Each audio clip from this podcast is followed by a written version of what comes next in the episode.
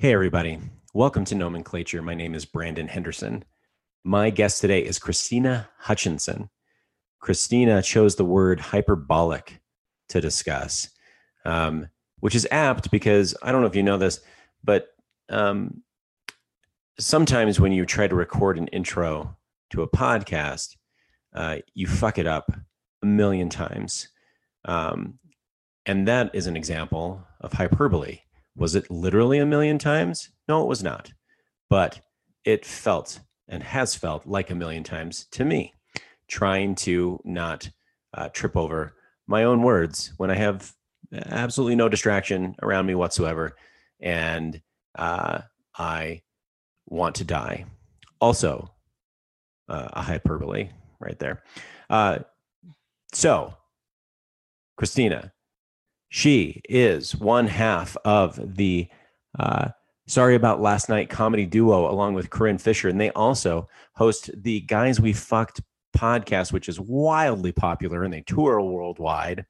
And she has been on Master of None. She has been on This Is Not Happening on Comedy Central and many, many other places and doing many other things. And it was a genuine pleasure to have literally the greatest time of my life uh, talking to her on this podcast. And I truly could have died. Um, I was so excited, but it was fun. We had a good time. And I really, really appreciate her taking the time. So please enjoy this episode of Nomenclature as we discuss the word hyperbolic with my very special guest, Krystyna Hutchinson.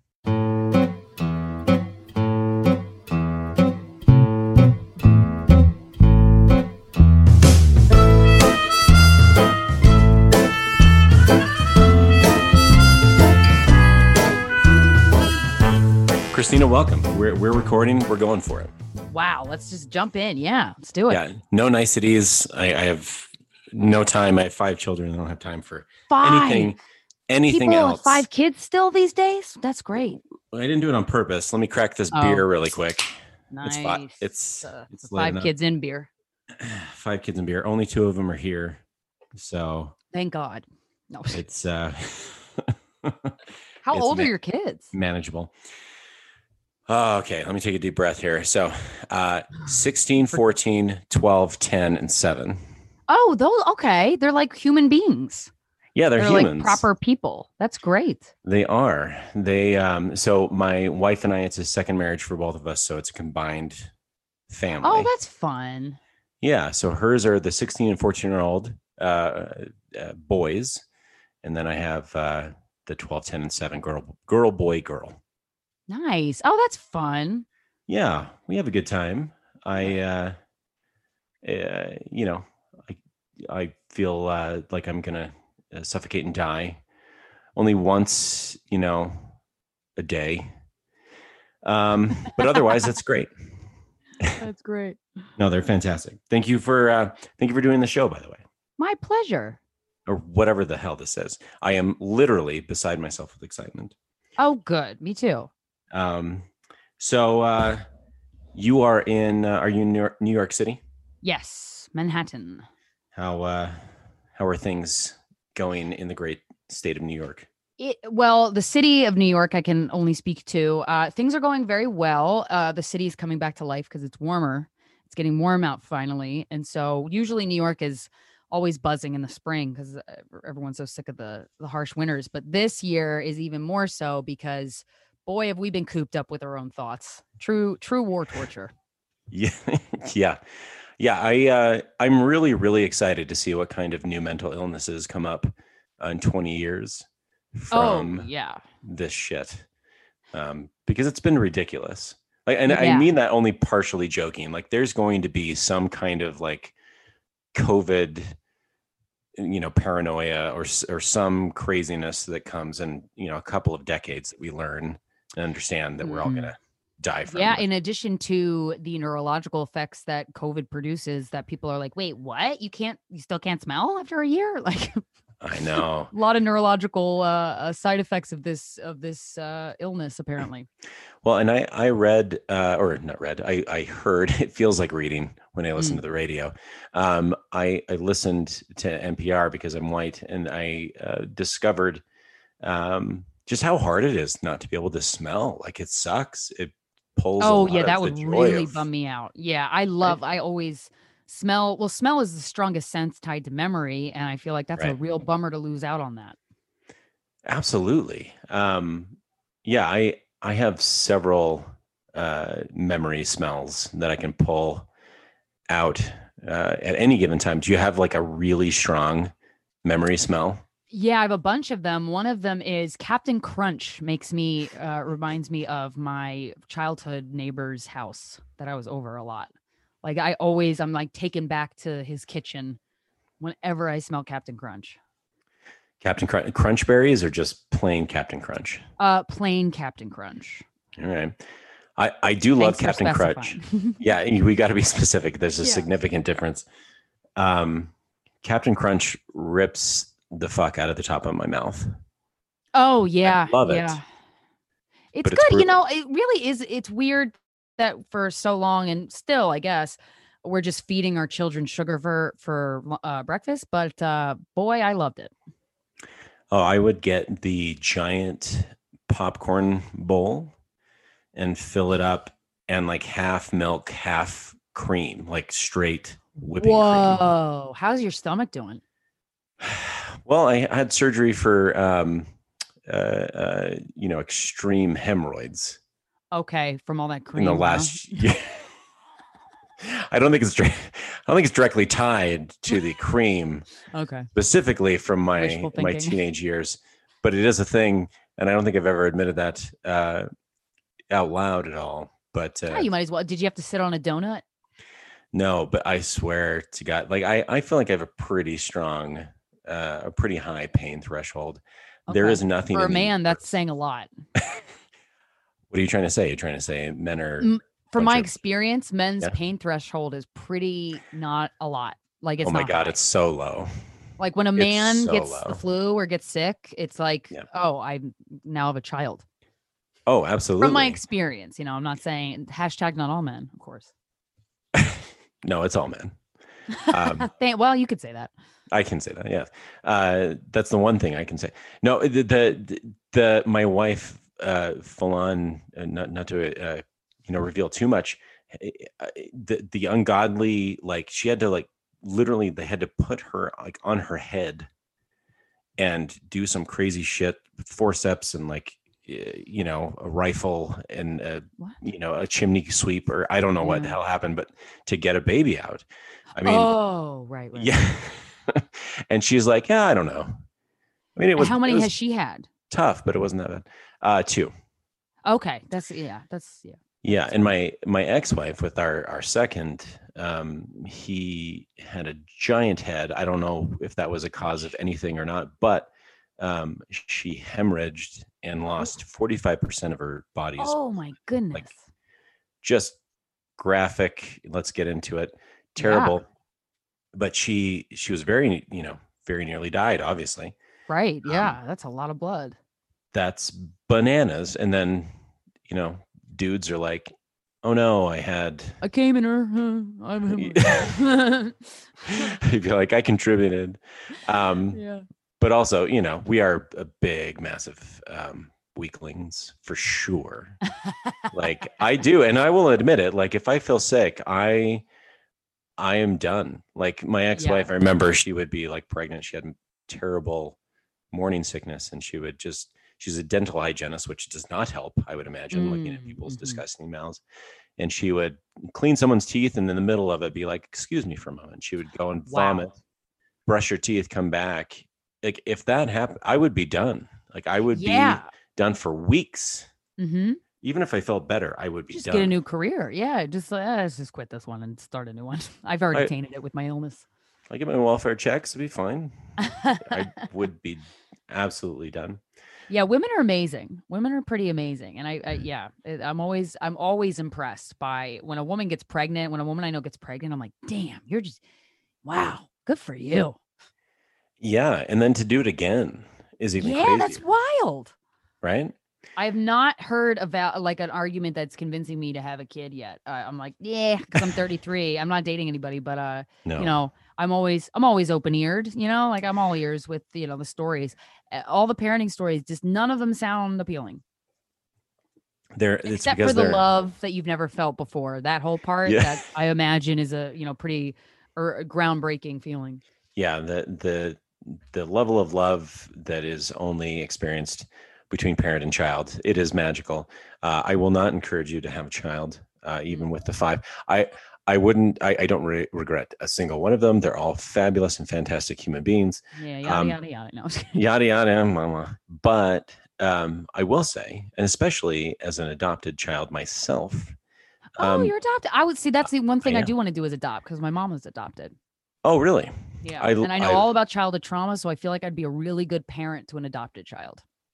You would be, and uh, any parent on uh, uh, that's moderately stable is a fantastic parent. Yeah. a, a child that needs to be adopted, and there are so many. If there's anything I feel monstrously guilty about in my life, uh, it is that I did not adopt. Hey, well, you don't have to feel guilty about that. So there you go. You're cured. Oh, thank you. I appreciate that. Guilt is such a pointless emotion. And I've been reading many, well, listening to many books on it lately as somebody who feels a lot of guilt all the time. And I'm Yes. le- uh, learning to release it. Oh my gosh, so much more fun when you don't feel guilt. It is fantastic, and I mostly don't have just like feelings in general, including guilt Oh, wow. for anything, which is great at this point in my life. Um, Yeah. But guilt also makes some great music. Uh, Oh yeah, great podcast, great, great film and tel- great pop culture is created out of guilt. right, again, is which comes from a selfish place. You feel the guilt. I enjoy your art. Thank you very much.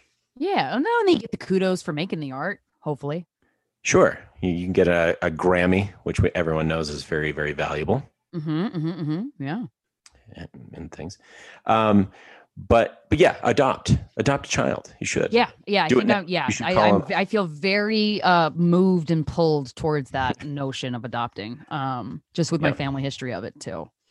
Yeah, it, you know, and it's it's funny. Everybody reacts to adoption differently. You know, my older brother is also adopted, and I've always been obsessed with it. Like, you know, I, I just With the my- fact that you're adopted. yeah, I always wanted to know everything. I was adopted when when I was very little. Um, Were you told from the beginning?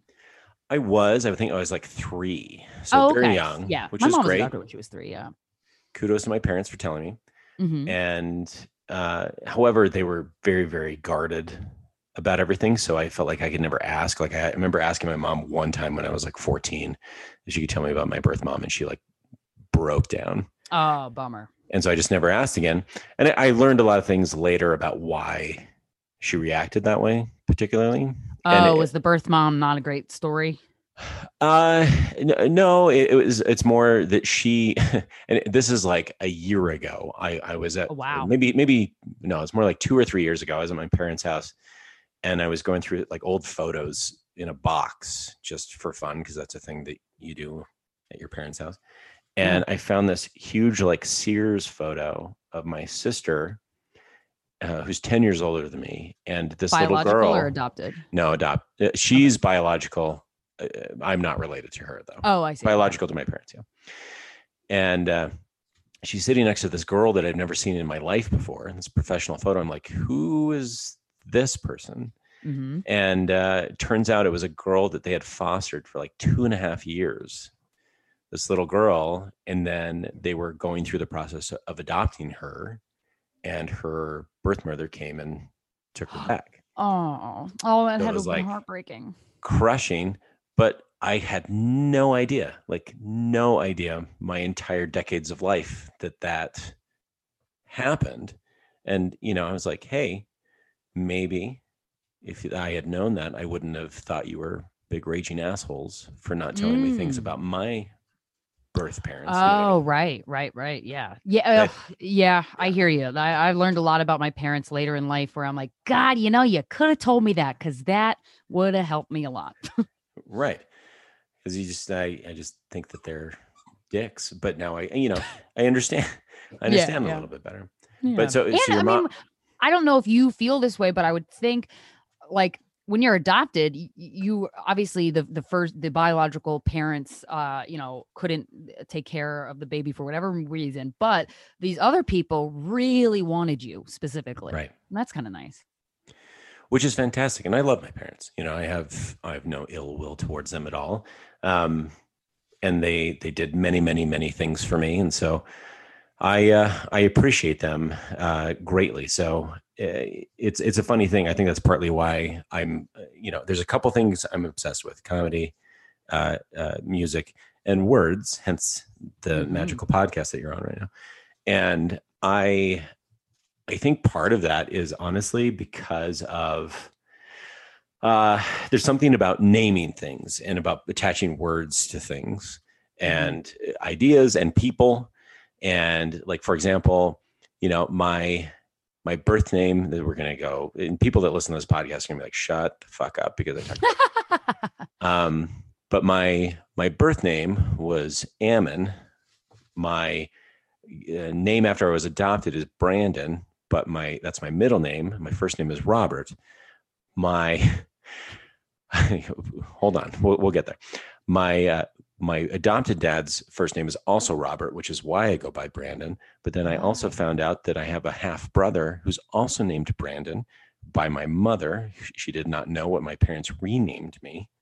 Wow. My mom's, my birth mother's name is Carolyn, which is also the name of my mom's twin sister who died when they were like two wow. of pneumonia.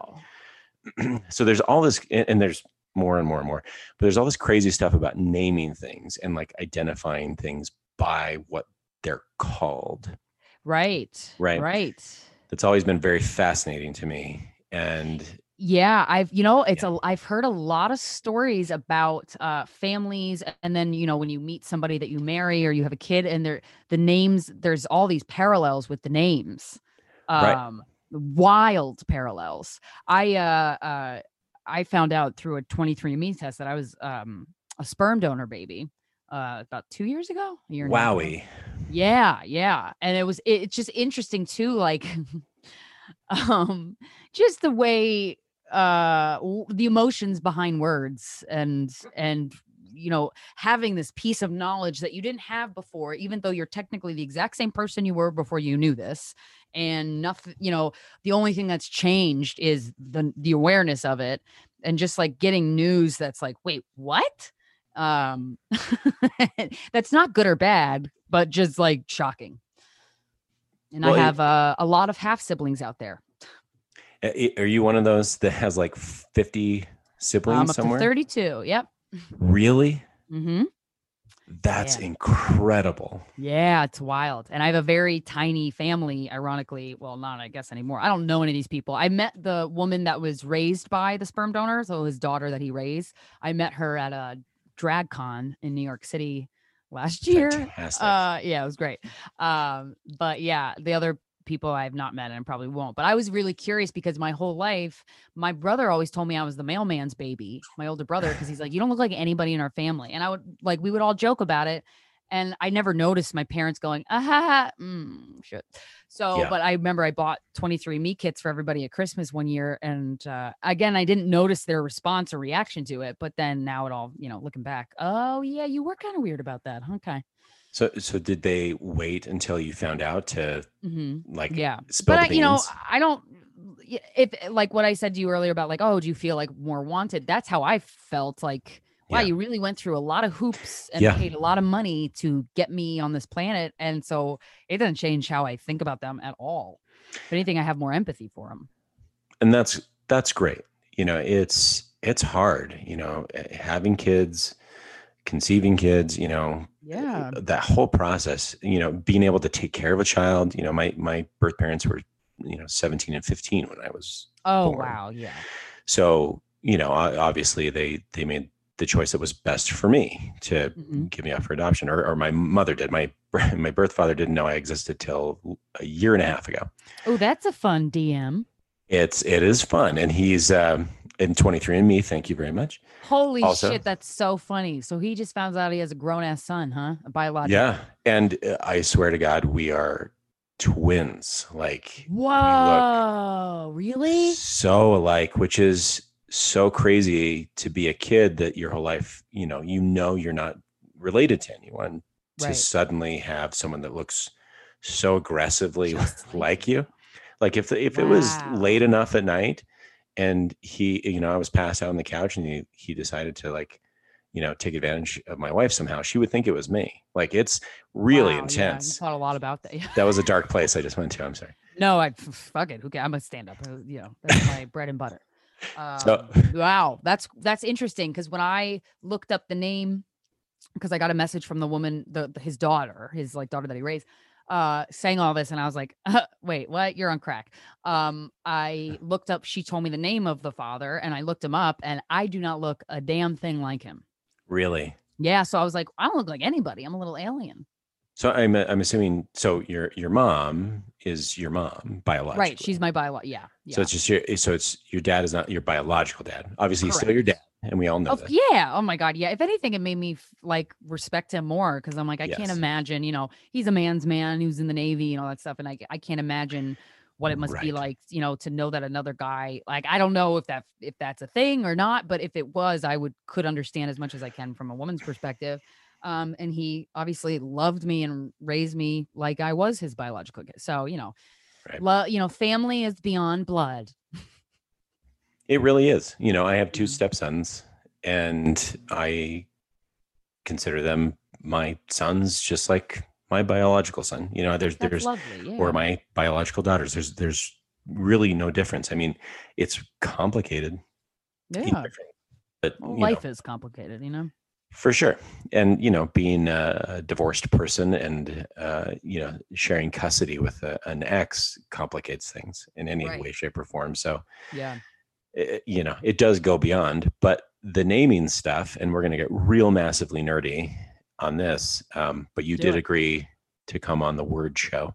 So, yeah, yeah. but like, so there is a uh, like a literary philosopher, buckle up, named Jacques Derrida Okay.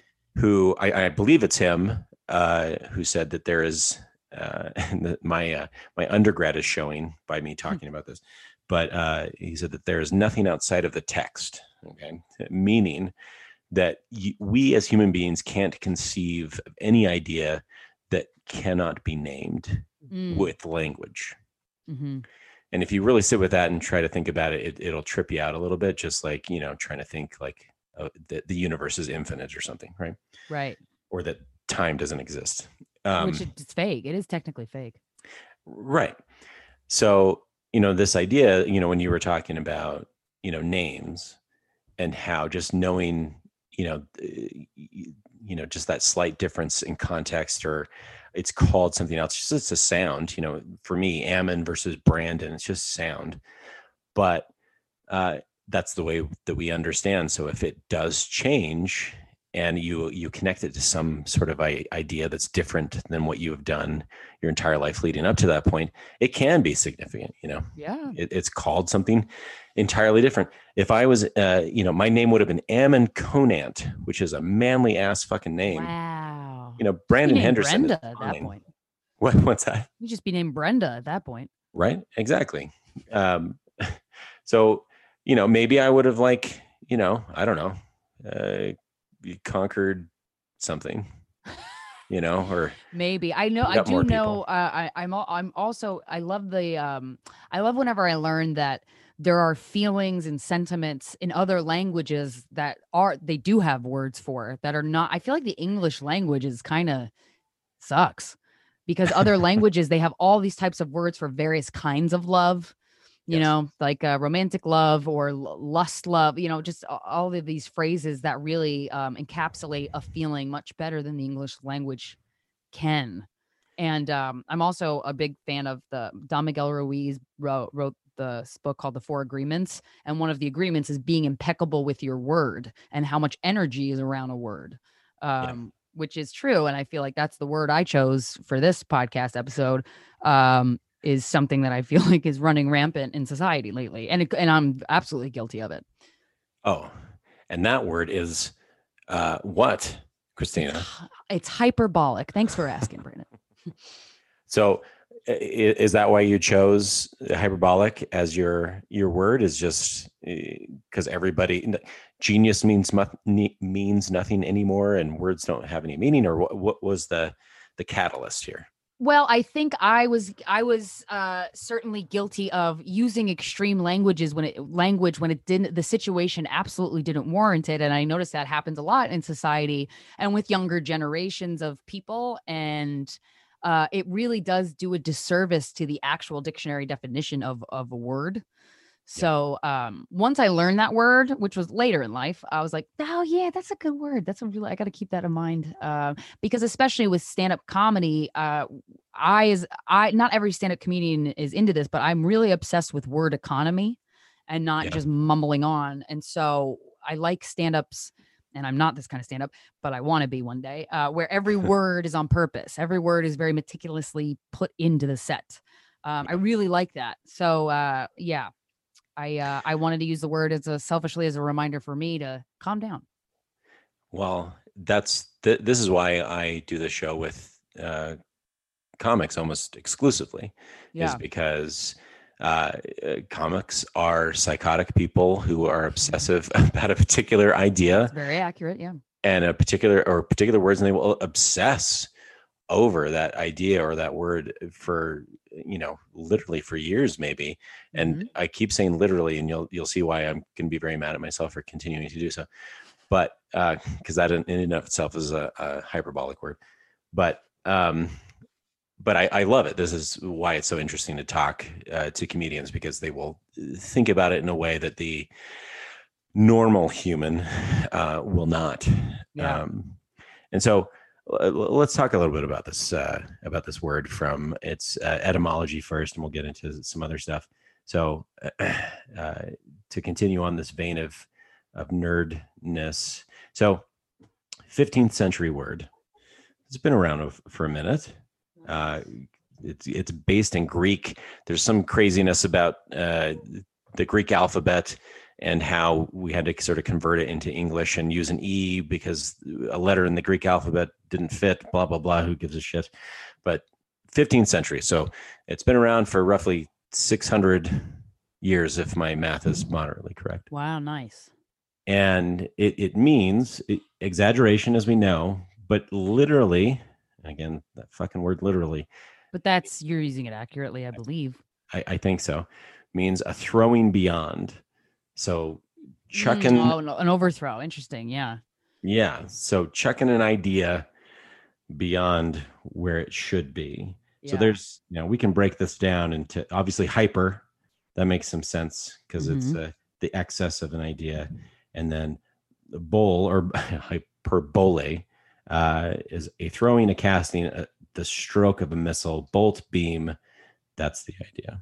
So it's a hyper throw hmm is kind of its literal translation. Nice. kind of its literal translation, which makes no sense whatsoever.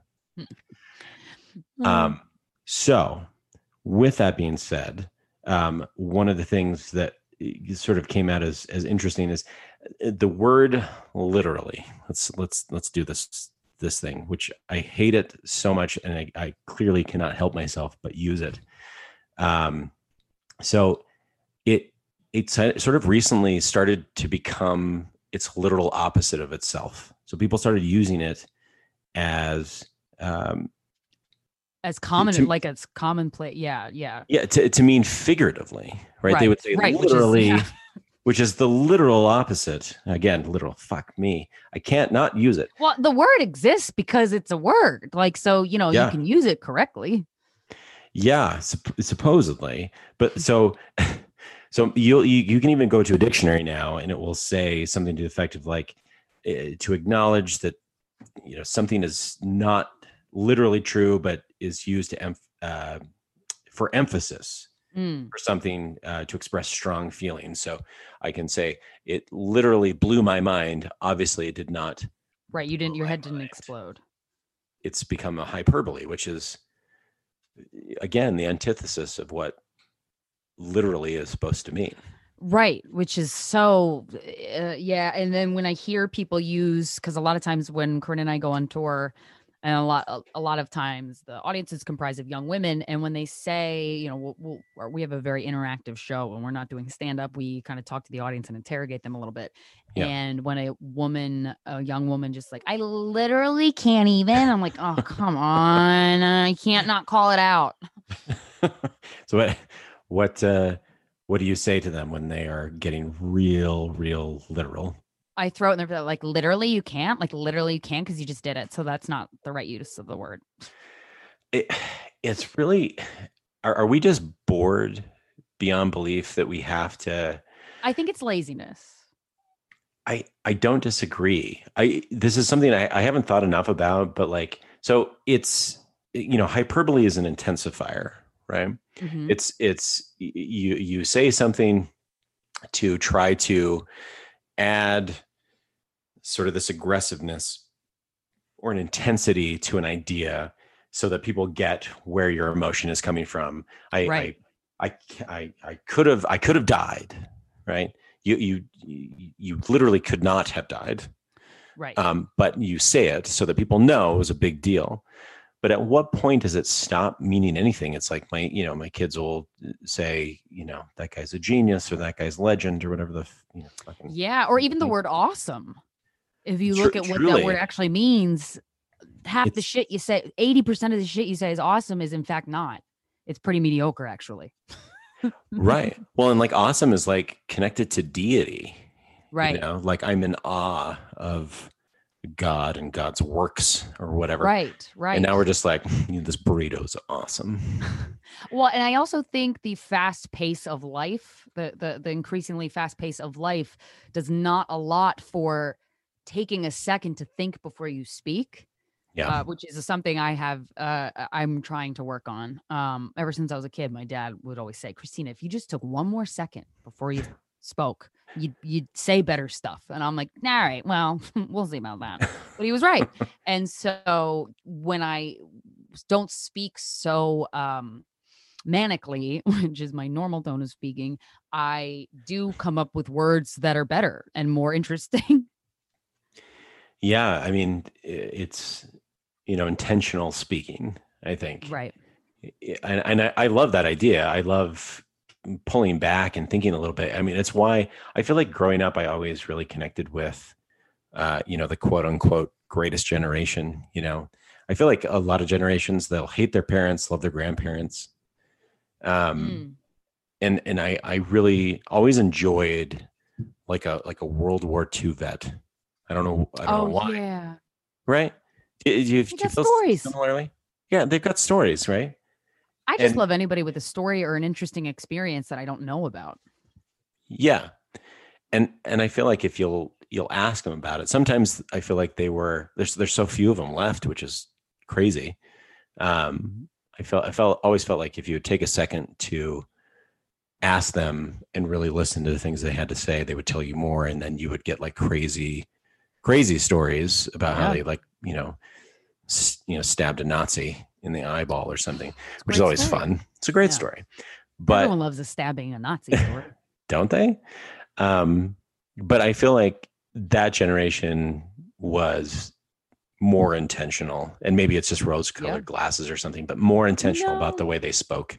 I agree. Well, and you think of too of the I have books that are um, a series of letters love letters written by you know men when they're in at war overseas and writing right. letters to their wives or their girlfriends and you look at that and then like i do a segment on my my instagram call i call it fuckboy friday where people will send me screenshots of these just atrocious and i don't think i'm being hyperbolic with that atrocious conversations with these guys on dating apps and i'll do a theatrical yeah. reading of them and i always think of these letters that were written by you know people serving in the military in the midst of a world war yeah, and how beautifully articulate they were about their feelings and how you know where's that now? It is um hard to find i would imagine. Yeah. That that is you know i, I feel like it's a matter of it, it it's time that other construct that doesn't exist um people taking the time to actually think you know in, in those days you know to write something on the cusp of death and then to fold it and to put it in an envelope and put a stamp on it and mail it 100,000 miles away. You know, there's there's something about that that I think really matters. And my version of that um, with my my wife, for example, is um, Bumble,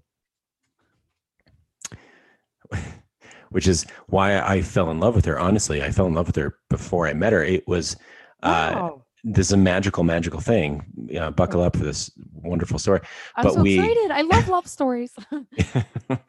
we we met on on Bumble. We met also on Tinder, but we never talked on there because I don't know why. Because Tinder's disgusting.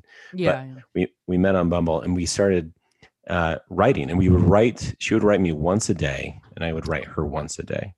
Oh, and that's good boundaries too. It's good boundaries, but also I was so intimidated by her. She was she's so aggressively smart and and witty, and not not in the like you know patron. There's no there's no patronizing she's just so fucking smart and funny and interesting yeah. and it feels like like when she writes stuff it feels like she's um I don't know. She's like a New Yorker columnist, but interesting and funny. Wow. You know what I mean? Like, you know, yeah, really that's, a, that's, that's, eh, well, intellectual stimulation is, uh, it, it, can be a, the be- a great spine for a relationship. I mean, really, uh, yes. you know, your face is going to fade, your tits are going to sag, your balls aren't going to work forever, but your intellect and your mind, unless you have dementia, uh, will remain intact. And so that to me is like long term partner uh, qualities. Yes. Absolutely. And this is why I was so immediately attracted to her is, you know, she would write these like, like a treatise, like it would be wow. so long, but it would be so engaging and so interesting. And the reason why I only wrote her back once a day is because I was like, fuck, you gotta, gotta spend six hours yeah. to respond to her because this is so good. And I have to be witty and funny and respond to everything that she says and try to make comments. And, uh, you know, it was a couple of months before we met for the first time. Wow. What great foreplay. It was fantastic foreplay. Intellectual foreplay. I yeah, it was, and uh, you know, intellectual blue balls also. And but we met once. We went for drinks, and then some crazy things happened in life. And then it was like a couple other. It was like three or four weeks after that before we went on another date. And so it was like you know, wait, it was it was that's wonderful. Be patient I, you know? yes. Oh patience is oh if you can i finally am understanding the value of patience and it is a way more pleasant life to live. I want to say uh, my buzzer might ring in like a minute or two fyi and i just have to go get it. It's a shake shack. Um just i just want to give you a heads up. If there's anything that i will allow dead air for it's Shake a Shake Shack, delivery. Nice. Thank you. and I, I have the power of editing tools. In, oh, just in perfect. Case. I also I, I I'm really interested in um, activists, and I'm I'm watching this Netflix docu series called Amend.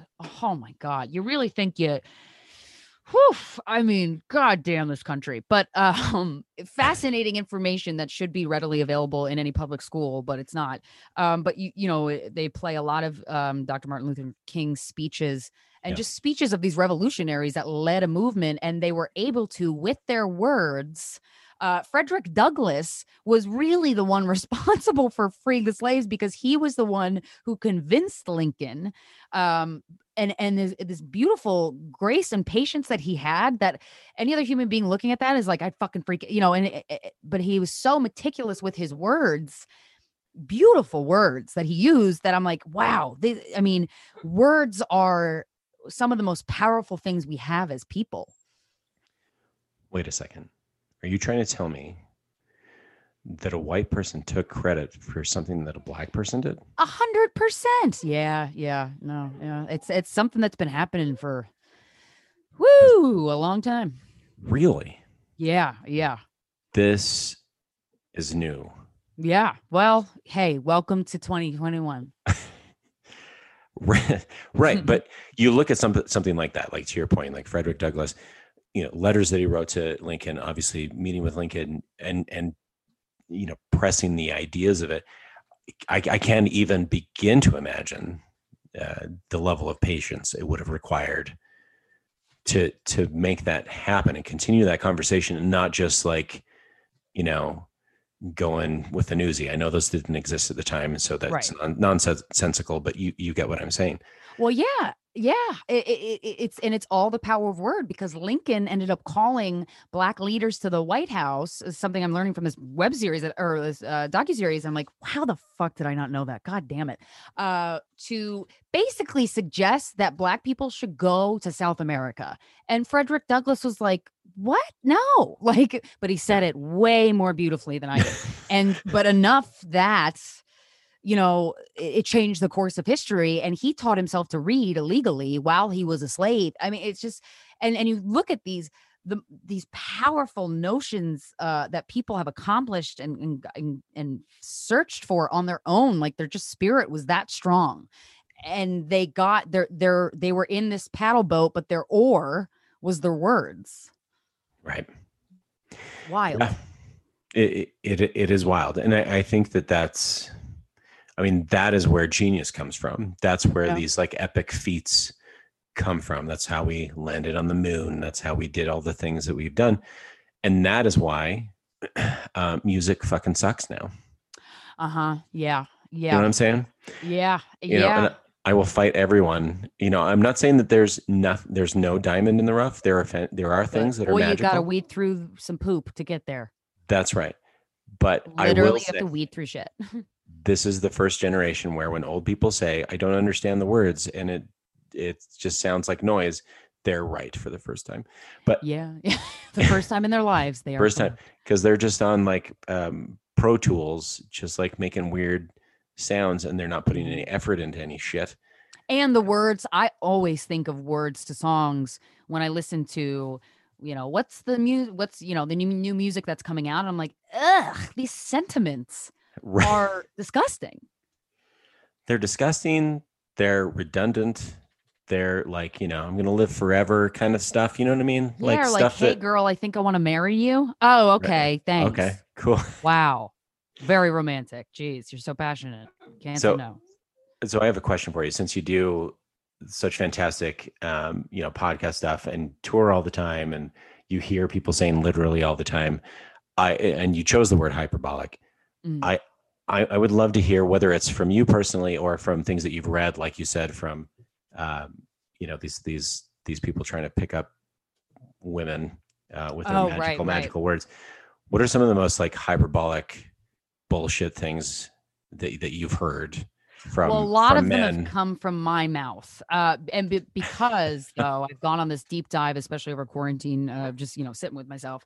Um, I didn't understand that I experienced childhood trauma as a kid, and so I had all of these parts of facets of my personality or way behaviors that would just kind of pop up out of nowhere that I felt a lot of guilt about, a lot of shame, and a lot of confusion about. And once I really started to uncover all the layers of myself and why I felt the way I did and why I noticed that I spoke in extremes because I didn't understand how I felt. So I would just, you know, if I was sad, I was the saddest girl in the world. Like I it, and right. it was hyperbolic, but really I wasn't I wasn't using the language correctly because I didn't know how I felt. But once I uncovered that layer and I was able to actually, you know, kind of speak do do a little bit of justice to how I feel versus what I say, it just feels so much better. So that that's more on me. Uh I'm a I love self-improvement. I'm kind of a, you know, a junkie for it. So you feel like your your language is more intentional. Yes, Now kind of thing? Yes, very intentional. And More I really appreciate and notice that quality in others. I I uh, I also experienced some childhood uh, things Yeah. that uh, I don't recommend to anyone, and I feel Yeah. like my my version of that was always expecting the worst. Mm, mhm. It's always, you know, my my thought process was if I, I expect the most horrific thing to happen, if Mhm. anything below that happens, that's positive. Ah, yeah. Yeah. That So your sense. bar was super low. Yes, bar so so so so low, and it- which you know doesn't doesn't really encourage uh, you know a very positive outlook or very positive you know life. Yeah. You know I mean. I would think, yeah.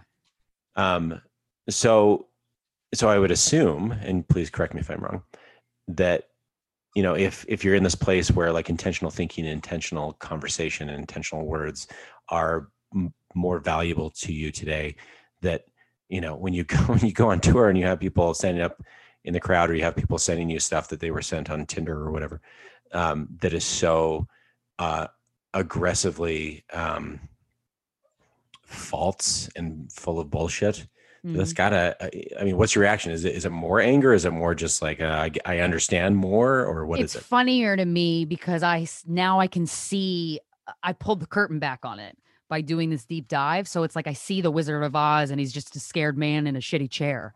Like Yeah. I I I I, it, I and it's it, it allows me to, to for sure be quicker on stage, funnier on stage. Um and I kind of see people's bullshit right away because I can ca- now catch my own bullshit before it comes out of my mouth. Well, not always, but you know, uh, Yeah. I'm better at it. yeah no and i i i get that i i think um i think being able to like you know allow yourself to say what you actually think can also um maybe give you the gift it's it's very freeing but also maybe give you the gift of seeing when people aren't allowing themselves to say what they actually think Yep. Yeah, I can. I, I, I mean, I'm not a licensed therapist, but boy, I could do fake therapy on you real quick and get Oh, man. somewhere pretty soon. I'm pretty good at it. and you uh uh you i don't know i would have to give you too much money for that therapy i think that's uh me and therapists um i have had many many over the course of my life career and uh i, I think of maybe two that i didn't hate with Mm, an aggressive passion are mm. you a therapist person Oh hell yeah, yeah! Therapy? I love therapy. Uh, I work with a a woman now for I guess I've been working with her maybe two years. She's a trauma specialist, and Yes. um, at do you first do I didn't. yoga Hmm? do you do yoga I lift weights. nice I'm a I'm a you know deadlift squat squat rack kind of gal. oh man Um, but I love yoga too. Yoga's great, but I, I lift weights and I rollerblade. That's my favorite. Those are my favorite exercise activities. But um, uh, yeah, this woman was great. I had a, a therapist before her who was retiring, and I was very bitter. So I like entered therapy with my current therapist, like hating her. I'm like, you're gonna have to really prove to me that you're you're as good as Orna. So, but she did.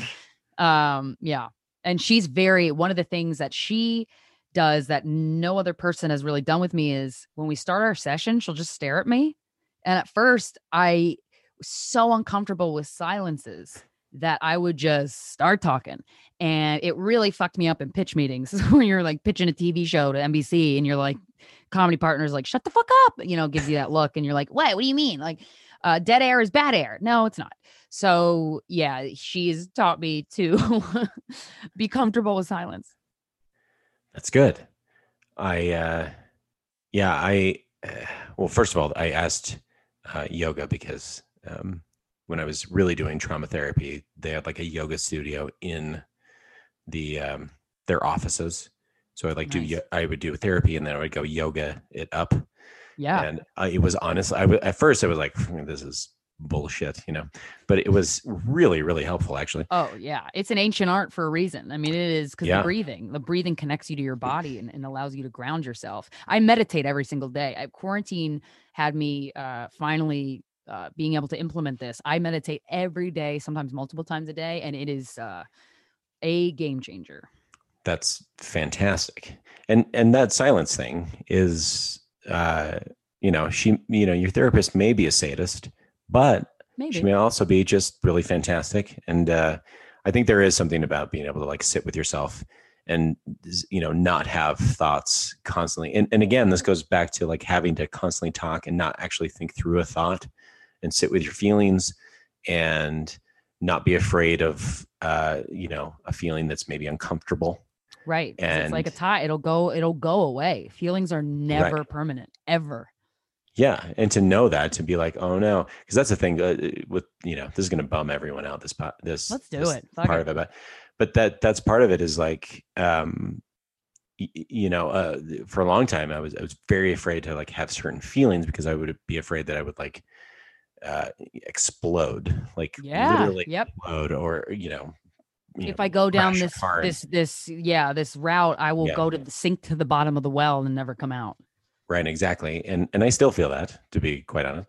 Yeah, But- okay. y- you know there's th- there, there's more than I've, sort of allowed to sort of like feel you know sort of feel it out and realize that i'm not going to die if i feel it out it'll suck for a minute maybe yeah, but i can feel it out and then i can pull back and uh you know hey i'm still i'm still around i didn't uh you know i didn't explode Yeah. good.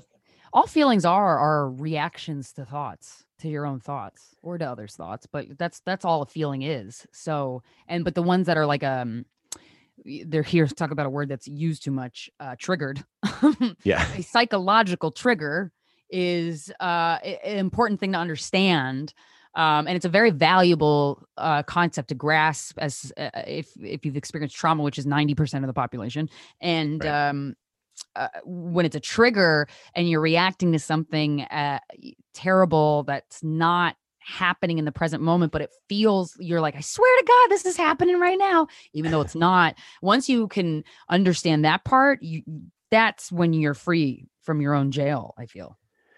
yeah you, you almost have to like go through it to realize that it, you can handle it. it's like I, I remember being a kid i was at a camp i'm from alberta canada so there's lots of camps it's basically all camps uh, Okay. in canada Nice. and there was this zip line that went over a lake i was at the you know and i had all these friends that- they were going across the zip line they're having a great time and i was so terrified to go across it because i'm i'm a wuss and I I finally did it just because I you know people were making fun of me and I didn't want to and I did it and and I, it was not in any way shape or form scary. And I remember getting to the other side and I was like man I wish I had done this 30 times already. Because it Mhm. was easy and not scary and it was fun.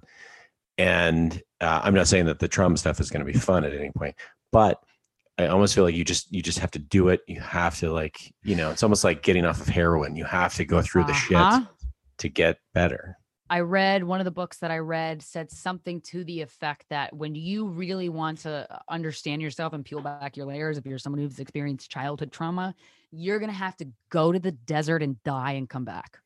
And Right. and I, I was so glad I read that, like metaphorically die, obviously, but I, I was glad I read that because I needed a heads up on how hard it was gonna be. And and um just the wailing, crying, and and just the throwing things by myself at home and going, "What am I? I'm a monster!"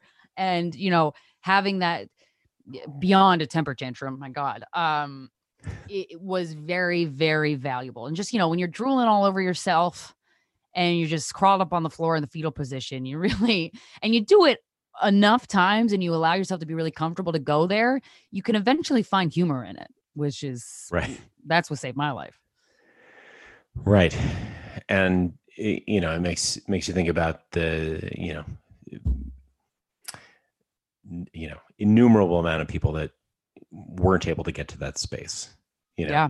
that uh hit the wall and you know, ended it or or whatever happened. And The people uh, who stormed the Capitol, I would say it's very uh, safe to assume that their childhoods were not good. yeah, Like uh, we see walking uh, billboards of childhood trauma everywhere. Oh man, these fucking I I that is maybe it's one of the hardest things for me to try to like conceptualize is the person that's you know that had the wherewithal to storm the Capitol and thought that they were fully justified. I think that's why it's so fucking hard and scary for people is because like I don't understand. It's so hard for me to understand that one. And They think simultaneously, they're. I feel like because I, thought about this a lot, and I watched that unfold live on television. I couldn't sleep the night before because I was like, something's going to happen, and Yep. obviously there were signs that it was going to happen anyway. Everyone's like, "Hey, this is going to happen," and you know, it did. But um, I think that their life draft or their uh their perceived life, uh, you know, safety net is clinging so hard to this belief that was, you know, just chiseled into them by their parents because you or some an authority figure of some type who instilled fear and would say something to the effect that you will die if you don't fight for your country and fighting for your country in that sense meant preserving the white race without actually saying that and then also um uh just not trusting anybody and, and operating from this place of fear Yeah. Well, it, it's it's religious level zealousness. Yeah. It's Yeah. just, and I, you know, and I get that. I was raised very religious, and I get, Oh, bummer. Well, I- was it a bad? bummer. Was it one that fucked you up or one that didn't fuck you up? oh, yeah, know, super fucked me up. Yeah, yeah. Um, yeah, mega big time. But you know, eh, it's so complicated. You know, my parents are still very, very religious, and I love them, and I, Yeah. I know that they love me, but they did it within a context that was so damaging. You know, Yeah, yeah. I So- think religion. Uh, I did not grow up religious. I feel very hashtag blessed for that. But Yeah. uh, that because that allowed me to formulate my own thoughts. I was traumatized by other shit, but it's so interesting to me how much religion fucks people up because you're born into this world and then either your pastor or your parents through the religion or the you you go to church and you repeat these things about I am a sin, I am sinning, I am fucked up, I need to apologize for being here. Sex sex is the devil. Like you're you I mean, my god, the the Yeah. the way religion has tainted a human being's view of themselves and their sexuality. Excuse me, that's my Shake Shack. I'm sorry. no problem. Go get. it. Okay, sorry about that. I'm back. No worries. You were uh, now that uh, your delicious Shake Shack is here, and we'll we'll wrap we'll wrap this up soon because you, you don't want that shit cold. Oh my god, Um, yeah. Yeah, yeah. But uh, you were saying things about uh, uh, religion and uh, ruining human Sexuality, beings. Yeah. really disservice big disservice. And i'm like wow it's uh, ironic that the point of religion is to help you guide you to leading a more fulfilling and better life and yet it is turned into um just a shit show. Well, I was uh, I was raised Mormon oh to make it even more aggressive. woo! if we're going to talk about you know sexuality you've got you know um, uh, elizabeth smart right? Uh-huh. For example and she's been uh, i think a fantastic advocate for um, for you know people that have been abused and and talking about you know being open about sexuality and things. And she uh, and this is top of mind I, I think just because i think my wife and i talked about it recently but she had talked about how when she was a kid i remember hearing this as a kid because we, we, we're i'm older than her for sure but you know we're Come from Close close similarities in your background yeah. Yeah so you know she was told as a as a child that um uh that if you have sex before marriage it's like it's like being uh an already chewed piece of gum yeah. Right? That Yeah, yeah, fun fantastic metaphor. So uh-huh. who would who would want to pick up an already chewed piece of gum and put it in their mouth right? Right.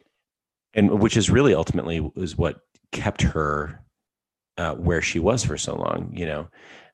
She you know there, there's i know that people have talked about like why didn't you just leave? Um i under you know because she was 14 i believe and yeah potentially well, and Stockholm syndrome, right? Like, Oh, I mean, that's a freaking sure. thing. And if you think about even the notion that um not giving children the correct anatomical names for their body Right. parts like calling a vagina a butterfly Yep. is all that that thing that is perceivably you know a minor detail is ch- teaching children that we're going to give you a nickname for this part of your body because I'm not comfortable telling you what the real name is. You'll find that out later on, and you're going to start building the shame around that part of part of your body, no matter how confident you are. And then you look at what a religion will say to a child about their body. It, it, it- you know, you suppress any part of the human soul, it's gonna come up. It's gonna get. It's gonna. It's gonna explode in some form whether it's the person's life or a mass shooting or whatever. Like you, people can't hide parts of themselves that will never end well. And I just, the like Catholicism. I mean, really, I'm not. Religion's got a bad bad rap for a reason. I've not heard many positive stories about about religions. No and and this is you know this is what's so hard about um you know i have like i said i have you know three biological kids and i share custody with my ex-wife who is a mormon. And so i've, Oh, I've got these young kids who you know half the time are being taught that idea and then the other half i i you know my wife and i are so you know very very open. I, I and uh i'm sure it's confusing as hell for them yeah. Oh, that's got to be rough having two different philosophies to parent the kids. Oh, but it's, also. I'm also like, well, one's right and one's wrong. Like, you're right. because you know, it just let a human being exist and discover Yes. their bodies and, you know, teach them about appropriate and inappropriate, but in a way that just really is there's no room for shame because then that's a control fear is is the is the biggest weapon to control anybody and uh boy oh boy like a rel the mormon religion the catholic religion it's just like oh my god your tactics are showing it's like they're you're right how do you not understand what you're doing to yourself and to your family Yeah, and uh, there's such massive long-term consequences. I mean, to the point, like I was talking to my wife today, uh, the the Mormon Church and the Catholic Church are telling their members uh, not to get the Johnson and Johnson vaccine because they use stem cells. Right? Oh I'm like, God. For the love of God, shut the fuck up. literally up. for the love of god Liter- Yeah. literally, for the love of yeah God. yeah You know, it's yeah, just yeah yeah you're you're you're having people risk their lives over some crazy pretend idea that you have or go to I- I- over it yeah right but it's uh it's a thing man people you know whether it's the capitol or it's the crusades people, Yeah. and you really it's like i always think about i uh, um i always think about how i affect others and how like if i if i want to make a point to a specific person in my life usually i would come from a place of like how do i want to make you feel? It's this way okay i identify that and then i go what's the path to get there? What words do i use? What tactics do i use? But when somebody is so hell-bent on um on on clinging to the life raft of the religious beliefs and th- they are under the understanding that if these are debunked i will crumble and die which i mean religion is traumatizing. Religion is childhood trauma. In all the extreme forms are all traumatic. So yeah i mean you'll never get like how do you get through to a person? I don't i mean whew, yeah there's a, there's a massive amount of deconstruction that has to happen before they will hear what you're saying. And that's that's why it's so hard is like you can't just go up and be like hey you know you you can't even put proof in front of their face and be like here it is. You've got to spend like years of uh, again that deconstruction to get them to nothing and then build it back up yeah. with you know reason and logic or whatever. And i'm sure every religious person finds this incredibly patronizing but go fuck yourself. Well, no, Um, because you know what? religion uh the point of there are religion could be such a beautiful asset to life. and, and, and and it should- truly i do be believe it a- can be a church could be such an integral part of a community. A, a Mhm. church can feed the homeless, have uh, you know plays, have be like this lifeblood of a community, and that's why it pisses me off so much because I'm like, you guys, you're taking this idea that could be great, and you're just making it really suck, and you're Yep. making people's lives worse because you don't want to look at yourself. So Yep. it's laziness to me too. Like laziness, control, money, power.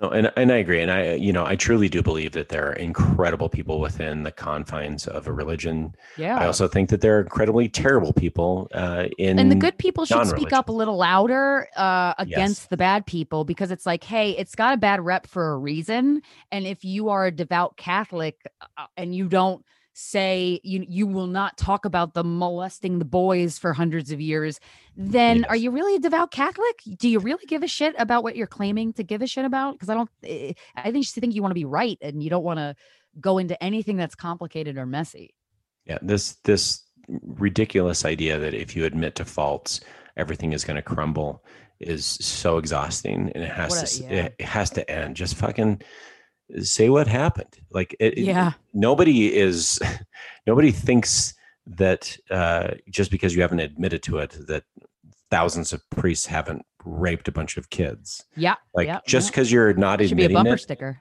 yeah, that's right. Uh, it's happened. Regardless of what you say going forward, we all know. So maybe just admit it and try to rectify and fix it instead of you know sweeping under the rug, giraffe, and put your And if you really want to save your soul, like that, if you think about that concept of uh, saving your Right. soul, it's part of that is uh, being honest about your actions and the actions of others that you've witnessed. repentance, baby. Yeah. Yeah. Yeah. I'm like, these ideas, they had, you know, I get where they're coming from. They just fucked it up. Yes, yeah, I I agree. Which is you know a little just straight up uh, human nature, I suppose. For sure. Uh, and with that, Thank you, Krystyna, for taking the you. time uh, to come on uh, the podcast and, and chat about uh, whatever the hell we just talked about for the last hour. Yeah. Oh, the, my pleasure. Thank you for having me. Thank you.